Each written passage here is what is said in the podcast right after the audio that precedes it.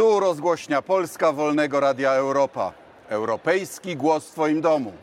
Nadajemy ze Strasburga, z siedziby Parlamentu Europejskiego, a Państwa i moim gościem jest dzisiaj pan premier Jerzy Buzek, e, nie tylko były szef polskiego rządu, ale i przewodniczący Parlamentu Europejskiego, a kiedyś przywódca Solidarności e, na Śląsku. Obecnie członek, kiedyś przewodniczący Komisji ITRE, czyli Przemysłu, Badań Naukowych i Energii. Witam pana. Witam serdecznie, drogi panie ministrze. Ogromnie się cieszę, bo mamy jednak długie lata współpracy. Nawet jak byliśmy przejściowo daleko od siebie, tu Ameryka, tu Wielka Brytania, a tu Polska, Bruksela, to p- współpraca zawsze była. Ja wiceminister w MSZ, a pan premier. O nie, nie, nie. Pan minister wtedy, przez krótki okres, bo to były początki ministrowania, a potem jedno ministerstwo, drugie ministerstwo, marszałek Sejmu. No dobrze, to już za nami. Ale wspomniałem, że był pan także przywódcą Solidarności na Śląsku. Solidarność walczyła o wolności, o praworządność. Jakie mam pan wrażenie? Czy Polska nadal zmierza ku większej praworządności i wolności, czy trend się odwrócił? E, Odwróciliśmy trend, trzeba przyznać, od kilku lat. Idzie to w nieco przeciwnym kierunku, ciągle się opieramy. To jest ważne, żeby ludzie pokazywali, że zależy im na wolności osobistej oraz na wolności każdej grupy obywateli w naszym kraju. Prokuratura już pod partyjną kontrolą, teraz jakby sądy mają też być pod kontrolą rządu.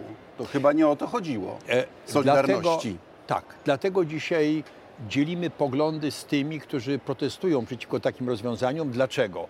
Dlatego, że to zagraża wolności każdego z nas. W momencie, gdyby nam się trafił jakaś rozprawa, nawet sąsiedzka, tu nawet nie chodzi o polityczną, to zawsze będziemy mieli w tyle głowy takie przekonanie, że sądy nie są niezawisłe, zależą od partii politycznej.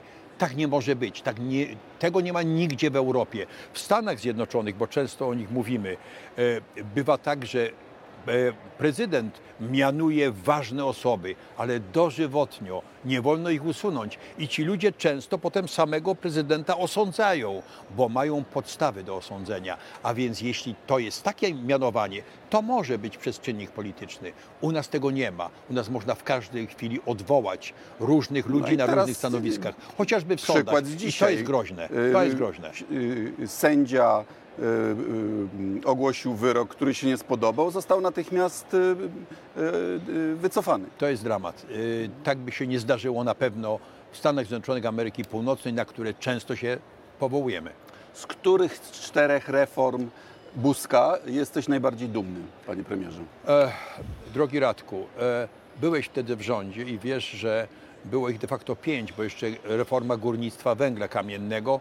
Często jej nie liczymy, bo ona dotyczyła zwłaszcza jednego regionu albo tylko jednego regionu, Górnego Śląska i Zagłębia.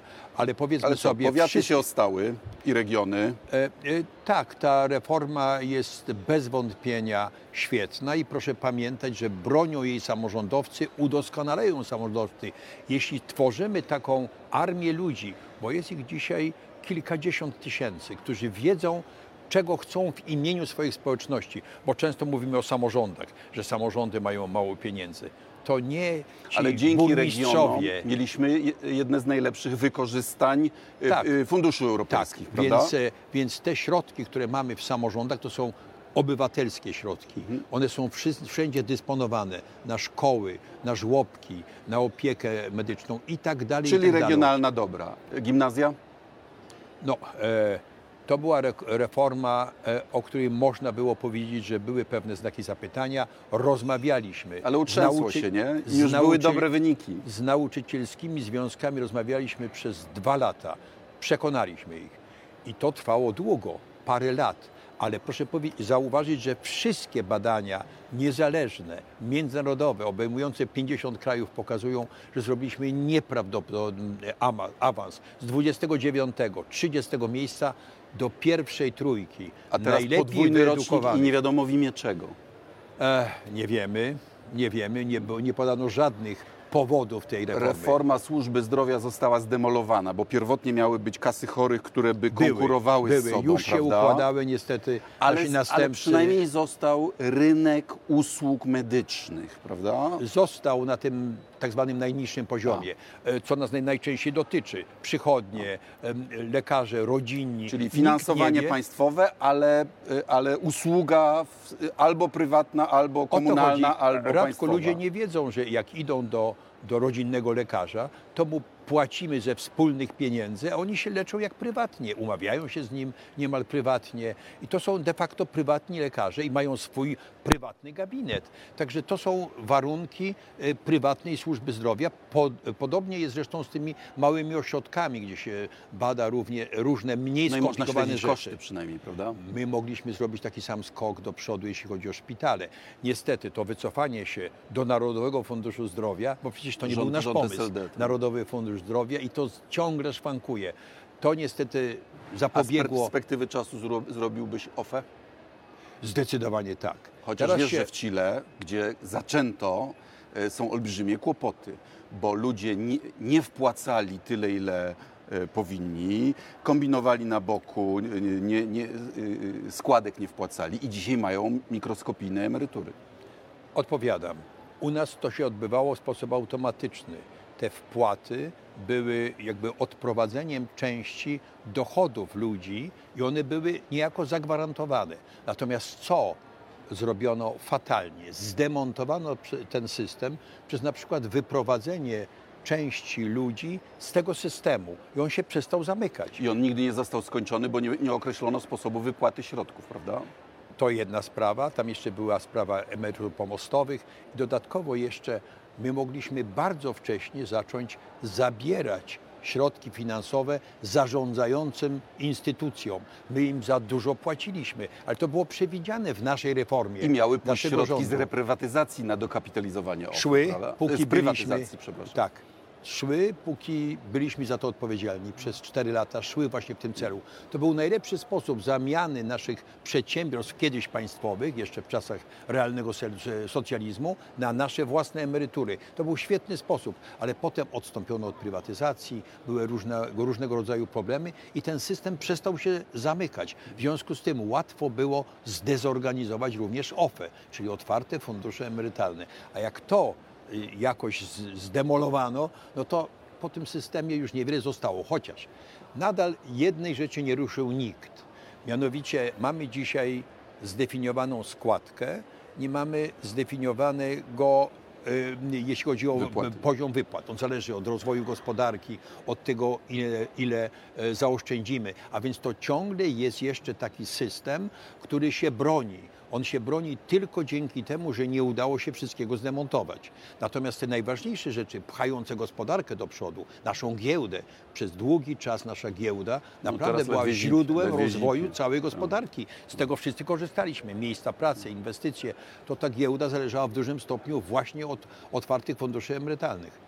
Mamy w tej chwili rocznicę poprzedniej wielkiej fali reform, reform Balcerowicza. Jak czytam dzisiaj lewicowych socjalistów i prawicowych socjalistów, to można odnieść wrażenie, że kwitnąca gospodarka PRL-u, w której były silne narodowe czempiony, została doprowadzona do ruiny, a narodowe przedsiębiorstwa sprzedane za bezcen. Takie trudne reformy zawsze e, budzą sprzeciw. Ja myślę, że o tym, jak one, jak one wpłynęły na nasze życie, jakie dały szanse Polsce, można powiedzieć zawsze o po 7, 10, 15 latach, jeśli ich ktoś wcześniej nie zdemolował.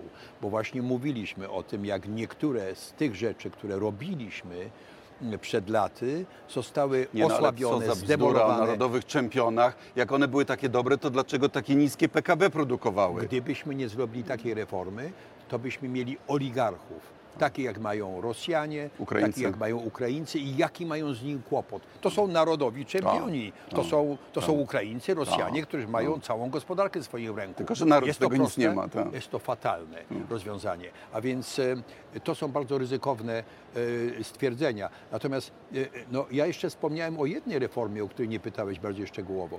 Należało również kontynuować spokojnie, z umiarem, z rozsądkiem reformę górnictwa węgla kamiennego. Chcę do tego przejść. Mamy dzisiaj ile? 65 tysięcy górników? No coś takiego, tak. Gdy ty obejmowałeś rządy, ilu mieliśmy? E, Było ich 220 tysięcy. I olbrzymie środki, jeszcze pamiętam, z Banku Światowego, żeby Tak, ludzi tak, tak, przekwalifikować. Czyli, czyli 65 tysięcy. Teraz Unia proponuje y, olbrzymi kolejny skok stworzenia y, gospodarki y, neutralnej emisyjnie do 2050 roku. Czyli to, co y, te emisje, które gospodarka produkuje, mają być zbilansowane tymi lasami, które pochłaniają, tak? Dobrze tak. mówię? Tak, no możemy sobie Czy to jest wyobrazić- wykonalne? Tak. Czy to jest wykonalne? E, Do roku 2050, w ciągu 30 lat, to jednak jest szmat czasu. Proszę sobie wyobrazić, gdzie byliśmy 30 lat temu. My, Polki i Polacy. No tak. Jaki mieliśmy kraj, No tak. jak on wyglądał, jak go nieprawdopodobnie zmieniliśmy. To teraz zakładając, że tak samo ochoczo weźmiemy się do roboty, a przede wszystkim rząd się do tego zabierze. No rząd mia, I- ma olbrzymi sukces, bo y, dostał 6 miesięcy na podjęcie decyzji. I gdyby ta zwłoka w podjęciu decyzji miała jakieś zasadnicze znaczenie, to byłoby może dobrze. Ma zasadnicze, bo w maju ma. są wybory prezydenckie. E, Może tak, więc to byłoby jedyne uzasadnienie e, takiego właśnie Dobra, a przeciągania 100 sprawy. miliardów na skalę Unii Europejskiej, czy to są środki, które wystarczą, aby solidarnie pomóc tym gospodarkom, które obiektywnie muszą dokonać większej, większego przeskoku? To są dobre środki, jeśli je łączymy jeszcze z dodatkowymi innymi funduszami. Zresztą część tych środków to już są dźwignie finansowe, nie tylko same pieniądze, takie żywa gotówka, a więc to są jednak spore środki i to nam bardzo pomoże. Czyli Polska powinna do tego wchodzić, czy trzymać się z dala, czy, czy, czy wetować? Pamiętając o tym, jak bardzo zdeterminowana dzisiaj jest Unia i fakt, że wszystkie kraje, 27 czy 26, jeśli powiemy, że nie ma wśród nas Brytyjczyków, zgodziły się na to, to to jest bardzo niezręczna sytuacja pod każdym względem, również ekonomicznym, Ale bronimy również intere- społecznym interesu narodowego. żeby wejść razem ze wspólnotą. Jesteśmy wszakże w wspólnocie. Często mówimy, że tu jest jakaś inna prędkość, bo jest euro, inna prędkość z jakiegoś innego powodu, a my dzisiaj sami stworzyliśmy nową prędkość. Jedni wchodzą do 2050 roku, a jedni mówią nie wiadomo kiedy, może później. Nie ma nic na ten temat w konkluzjach Rady. E, Panie ministrze, drogi Radku, proszę pamiętać, że najważniejsze są kon- konkluzje Rady. W 2014 roku było zapisane, że niektóre kraje mają problemy, były one zdefiniowane na podstawie PKB. No i wiem, że Można- Fundusz Solidarności był Twoim pomysłem, tak? Y, Tak, Walczyłeś jest, o tak, to. y, rzeczywiście, tak to było e, rok temu, ale mówię jeszcze o starszych dziejach. Mianowicie wtedy mieliśmy zdefiniowane kraje, którym należy pomóc. One były zdefiniowane w zapisach poprzez PKB i inne regulacje i w ten sposób mogliśmy powiedzieć w systemie handlu emisjami, które kraje muszą być uprzywilejowane. My dostaliśmy naprawdę dużo, dużo pieniędzy w systemie handlu emisjami, na modernizację, na, na nowe pomysły, na przejście nawet na gaz, na energetykę odnawialną, e, na kogenerację, przede wszystkim na ciepłownictwo, które jest bardzo ważne. Teraz Czyli nie to ma jest tego. szansa Nic na nie wykorzystanie europejskich środków, na modernizację polskiej gospodarki, która i tak musi mieć miejsce. Wyjątkowa szansa, dlatego że trzeba przypomnieć sobie, że 40-50 lat temu kraje zachodniej Europy nie dlatego, że był jakiś klimatyczny pakt, przechodziły z węgla na inne surowce A energetyczne. u nas ile? A dlaczego? 77% z węgla nadal, tak? Tak, ale dlaczego to robiły? Bo górnictwo węgla kamiennego jest coraz mniej opłacalne, jest niebezpieczne dla górników, niebezpieczne dla powierzchni, całe miasta się zapadają, to nie tylko Bytom, ale autostrady na Śląsku. Mamy z tym bez przerwy kłopot, to są dodatkowe koszty, których nie uwzględniamy w cenie węgla. One są ogromne dla całego społeczeństwa, a więc e, te wszystkie zagrożenia powodują, że węgiel coś się coraz mniej opłaca. Ja nie Mówię dzisiaj, że możemy wyjść w ciągu 5 czy 10 lat. Mamy elektrownie węglowe, a prąd jednak jest w kraju potrzebny. A więc musimy to robić z umiarem, spokojnie, krok za krokiem. Musimy mieć program.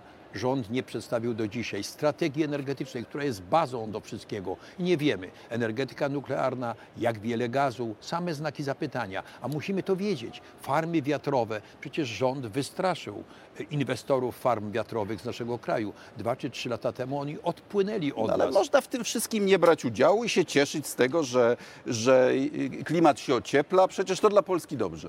E, No to jest, no to już nie chciałbym być aż tak prześmiewczy. Powiem tak, że Unia jest bardzo zdeterminowana i warto razem z tą Unią iść do przodu w tej sprawie, nie tworzyć, nie prowokować nowej Ale jak Unia przeholuje, to może Polaków przeciwko Unii nastawić. Oczywiście. No i to zmierzamy teraz do tego, że trzeba ten program e, Zielonego Ładu zaproponować i zaprogramować w sposób umiarkowany. Nie można zrobić szybko wszystkiego. Bo to nie będzie tylko inaczej- energetyka, prawda? To będzie e, rolnictwo, to będzie transport. Mówimy o czymś transformacyjnym. Tak, jeszcze budownictwo, ale przede wszystkim gospodarka w obiegu zamkniętym, te wszystkie plastiki, które nas gnębią, gospodarka e, związana ze śmieciami, no i styl życia. Proszę Transport, pamiętać, czyli, czyli e, jesteśmy supermocarstwem w dziedzinie transportu drogowego, prawda? Wszystkie. Jesteśmy, jesteśmy, y, będziemy ciężarówki. zmieniać silniki, będziemy odchodzić coraz bardziej od Gigantyczne diesla. koszty, Gigantyczne koszty. ale też i szansa. E, szansa polega na tym, że jeśli to zrobimy, a w przyszłości czeka to wszystkie kraje na świecie, albo się rzeczywiście utopimy e, w roztapiającym się lodzie. E, więc jeśli tak, to mamy wielką szansę współtworzyć technologię, potem je na, na przykład w przyszłości sprzedawać tym, którzy będą nieco gorsi. To, co zrobiliśmy w wodzie, prawda? Myśmy e, oczyścili w Polsce wody e, powierzchniowe. Tak. Zrobiliśmy to w dużym stopniu za własne pieniądze, ale także fundusze krajów skandynawskich, bo nasze wody płyną do, Bałtyku, w 97%. I oni się bardzo martwi tym za- zanieczyszczonym e, Bałtykiem. Bardzo dużo pieniędzy nam dawali, nawet takie bezzwrotne środki. To naprawdę zrobiliśmy naprawdę świetny interes. Oni też zrobili dobry interes, bo jednak Bałtyk nie jest tak zagrożony, jak był 30 lat temu. Wszyscy Dzisiaj prawie pamiętamy... każdy Polak ma dostęp do zdrowej wody w kranie, co, co Tak. nie jest powszechne na świecie. Nawet do takiej płynącej wody, w której można się kąpać. To jest niezwykłe, że ludzie się kąpią w Wiśle, kąpią się w Odrze. No tego na Ja pewno nie było w, By, 30 w, lat w temu. Bydgoszczy, w Brdzie widziałem jako chłopiec, jak z kolektora y, się y, y, ścieki prosto do Brdy wysypują. Ja mam podobne doświadczenia e, w mieście Gliwice i w rzece Kłodnicy. E, Przewodniki, przewodniki e, kajakowe światowe pisały zanieczyszczenie rzeki Kłodnicy nie da się z niczym porównać. To było zaledwie 30 parę lat temu. To dzisiaj jest właściwie w miarę czysta rzeka, do której oczywiście studenci gliwiccy w czasie igrów skakują i się kąpią. Nikomu nic z tego powodu się nie dzieje. A co to jest ta taksonomia? No, to jest niewątpliwie zwrócenie uwagi na to, że są pewne przedsięwzięcia, które powinny być szczególnie traktowane, jeśli chodzi o prawo unijne i musimy mieć odpowiednie podejście do rozwiązania tych problemów. I ja myślę, że to jest taka rzecz może trochę e, e, mało czytelna dla ludzi, ale powinniśmy bardzo poważnie ją traktować. A może teraz e, chcę, no, no może oddać rządowi czegoś, czego nie oddajemy. Może to weto ostatnie, może to jest taktyka negocjacyjna, może to jest takie zawołanie o pomoc. Słuchajcie, dla nas to jest naprawdę poważne i musicie dać nam dwa razy tyle, ile chcecie. E, e, Radku, to byłoby możliwe, gdyby w konkluzjach e, z ostatniej Rady Europejskiej było to jakoś zapisane. Są bardzo enigmatyczne wskazania, że niektóre kraje są w gorszej sytuacji i musimy to uwzględnić, ale nie wiadomo w jakim zakresie. I zapewne takiej gorszej sytuacji są również Rumunii, Czesi. Ja przyznaję, że w najgorszej chyba my.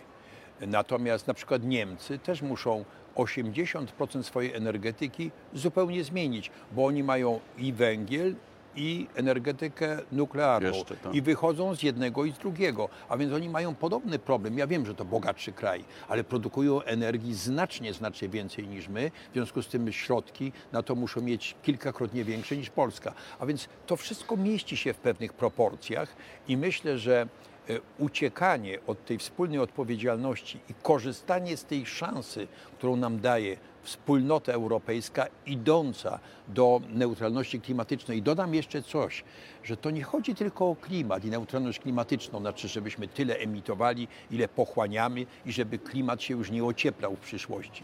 Chodzi również o to, że z tym klimatem i z e, emisją dwutlenku węgla przy spalaniu CO2 łączy się coś bardzo ważnego, smog w naszym powietrzu. No to w Polsce Mamy najgorsze Coś powietrze. 30 parę najbardziej zanieczyszczonych miast w Europie na 50 ujętych jest u nas. Tak, najgorsze zdecydowanie powietrze w Europie, na świecie również, e, zwłaszcza te tereny e, przemysłowe jak, jak Górny Śląsk, Zagłębie, to świecą tak e, dziwnie, bo to jest naprawdę niebezpieczny teren. E, Ilość zachorowań dzieci na choroby nowotworowe, to wszystko jest przebadane. To jest szalenie groźne, a więc jak mówimy o klimacie, to pamiętajmy, że bardzo blisko tego, bo to nie jest dokładnie to samo. tak. To nie jest dokładnie ten sam problem, ale wychodząc z węgla, wychodzimy także stopniowo z tych zagrożeń. Nikt nie mówi, że można z węgla wyjść w ciągu 10 lat, bo byśmy nie mieli prądu elektrycznego. Nawet nie mamy połączeń na granicy Polski, żeby można było kupować ten prąd z zewnątrz. A więc to trzeba robić spokojnie. Co kiedyś umiarem. robiliśmy na przykład z Ukrainą, a teraz nie robimy. Y, No tak, to y, było również z Białorusią. Mieliśmy tak zwaną Wyspę Białostocką, gdzie prąd był tańszy, bo był z elektrowni e, nuklearnej e, na Litwie i to rzeczywiście były takie szczególne rozwiązania, ale teraz mamy za mało tych połączeń, żeby się ratować, gdybyśmy wyłączyli elektrownie węglowe. Tego nikt nie proponuje. Nawet Unia nam tego nie proponuje. To jest oczywiste, że nie możemy tego zrobić, ale musimy zaplanować, jak to chcemy zrobić i przede wszystkim postawić w końcu na, na energetykę wiatrową. Ona jest dzisiaj najtańsza. Energetyka wiatrowa na morzu No, została zlikwidowana tańsza, przez obecny rząd w zasadzie. jest tańsza niż węglowa, Znaczy, niż nuklearna. Nowych wiatraków praktycznie nie można w Polsce budować na No, lądzie. z- na lądzie nie bardzo, a inwestorzy, doty, y, ci, którzy mogliby również stawiać na morzu, są trochę przestraszeni e, sytuacją, można w jakiej warunki zmienić i zrewidować więc kontrakty, Trochę prawda? się tego obawiają. Musimy absolutnie zapewnić ich o pewności inwestowania. A wracając do taktyki rządu, y, to dzisiaj akurat świętowaliśmy w obecności przewodniczącej komisji, szefa Rady, y, dziesięciolecie traktatu z Lizbony. Nie wszyscy już może pamiętają, jak, jak intensywnym przedmiotem debat to było pomiędzy rządem wtedy a prezydentem Kaczyńskim. Prezydent Kaczyński, który negocjował to, uparł się, że wielkim sukcesem było u- uchwalenie tak zwanego kompromisu z Joanniny, który pozwalał tam w szczególnych przypadkach coś tam zawetować jeszcze parę lat dłużej. Po 10 latach wiemy, ani razu nie został użyty. Czyli to napinanie się takie y, pod hasłem y, interesu narodowego czasami powoduje tylko y, złe zidentyfikowanie pola sporu i polskiego interesu narodowego. Tak, ja wtedy akurat byłem przewodniczącym Parlamentu Europejskiego i rozmawiałem z przywódcami krajów europejskich na temat zaakceptowania e, tego traktatu lizbońskiego. E, Ostatnie kraje, które to podpisywały, to był prezydent e, Klaus i e, świętej pamięci prezydent Kaczyński. A dzisiaj PiS krytykował traktat lizboński, czyli coś, co ratyfikował Lech Kaczyński. No tak. Wydaje mi się, że to pokazuje, jak bardzo w prawo zdryfował PiS. Trudno powiedzieć, czy w prawo. W jakiś taki trochę nierealny świat e, samotności, samotności, oderwania od tych, e, którzy mogą nam podać rękę w trudnej sytuacji, bo przecież przez ostatnie e, 15 lat jesteśmy w Unii Europejskiej i, i ci, którzy mieszkają w mniejszych, dużych miejscowościach wiedzą, na ilu takich poważnych inwestycjach są napisy z, e, z, uli, z pieniędzy Unii Europejskiej. To ma ogromne znaczenie dla naszego codziennego życia. Zapominamy o tym, ale to i tak nie jest najważniejsze. Najważniejsze jest poczucie wspólnoty, otwarty rynek, to, że nasze małe i średnie firmy dzisiaj świetnie zarabiają na, na tym, że są we wspólnocie, a najbardziej zarabiają rolnicy. I ważne, żeby rolnicy mieli zagwarantowany nasz udział we wspólnym rynku, bo to dla nich jest ogromna szansa cały czas. Panie premierze, panie przewodniczący Jurku, ostatnie słowo. Jedna najważniejsza rada do obecnego rządu w sprawie Green Dealu. No, trzeba się poważnie zabrać do opracowania planu, jak my dojdziemy do neutralności klimatycznej do 2050 roku, bo widać, że żaden inny kraj nie zanegował tej daty, indywidualnie nie zanegował, a więc to jest ważne, żebyśmy byli w tej rodzinie, żebyśmy również wyliczyli, ile to będzie kosztowało, ile w jakiej dziedzinie i żebyśmy podjęli narodową dyskusję na ten temat. Nie mamy wiele czasu, rok, dwa, ale jesteśmy tak zapóźnieni, że musimy to zrobić natychmiast. Zwykle taką, taką dyskusję inicjuje rząd, odpowiedzialny rząd, który chce wysłuchać e, obywatelskiego głosu, ekspertów, fachowców, ale także zwykłych śmiertelników, którzy gdzieś tam pracują, czegoś się obawiają, żeby ich zapewnić, że będziemy się o nich starać. Będziemy się starać o pieniądze unijne, o fundusz norweski, z Banku Światowego, z Międzynarodowego Funduszu Walutowego. Mamy sporo źródeł finansowania. Trzeba to zapl- zaplanować i pokazać naszym obywatelom, bo nie chcemy się dusić złym powietrzem, chcemy mieć bioróżnorodność, bo kochamy e, No, naszą... obecny rząd, który miałby się czegoś uczyć od obywateli, który z góry nie wie, jak ma być, to byłaby nowość. E, ale myślę, że są absolutnie zdolni do tego, żeby to przeprowadzić. To, to byłaby wielka modlić. narodowa dyskusja i opracujmy program dla Polski na następne 30 lat. Radku, powiedzmy sobie szczerze, 30 lat temu myśleliśmy o wejściu do Unii. Udało nam się przekonać lewicę, która nie chciała wchodzić do Unii, tylko w inną stronę wtedy szła. To było bardzo I dobrze. poparł. Dali się, dali się przekonać. Teraz mamy podobne wyzwanie po 30 latach i to jest wyzwanie na 30 lat. Podobnie jak to, które jest za nami, i nam się udało, powiodło się, to teraz jest następny skok 30-letni. Opracujmy program. Wtedy mieliśmy program wejścia do Unii, wejścia do NATO. Musimy mieć to samo. Panie premierze, panie przewodniczący Jurku, serdecznie dziękuję. Dziękuję, Dziękuję państwu. bardzo. To była, to była rozgłośnia Polska Wolnego Radia Europa, europejski głos w twoim domu. Dziękuję.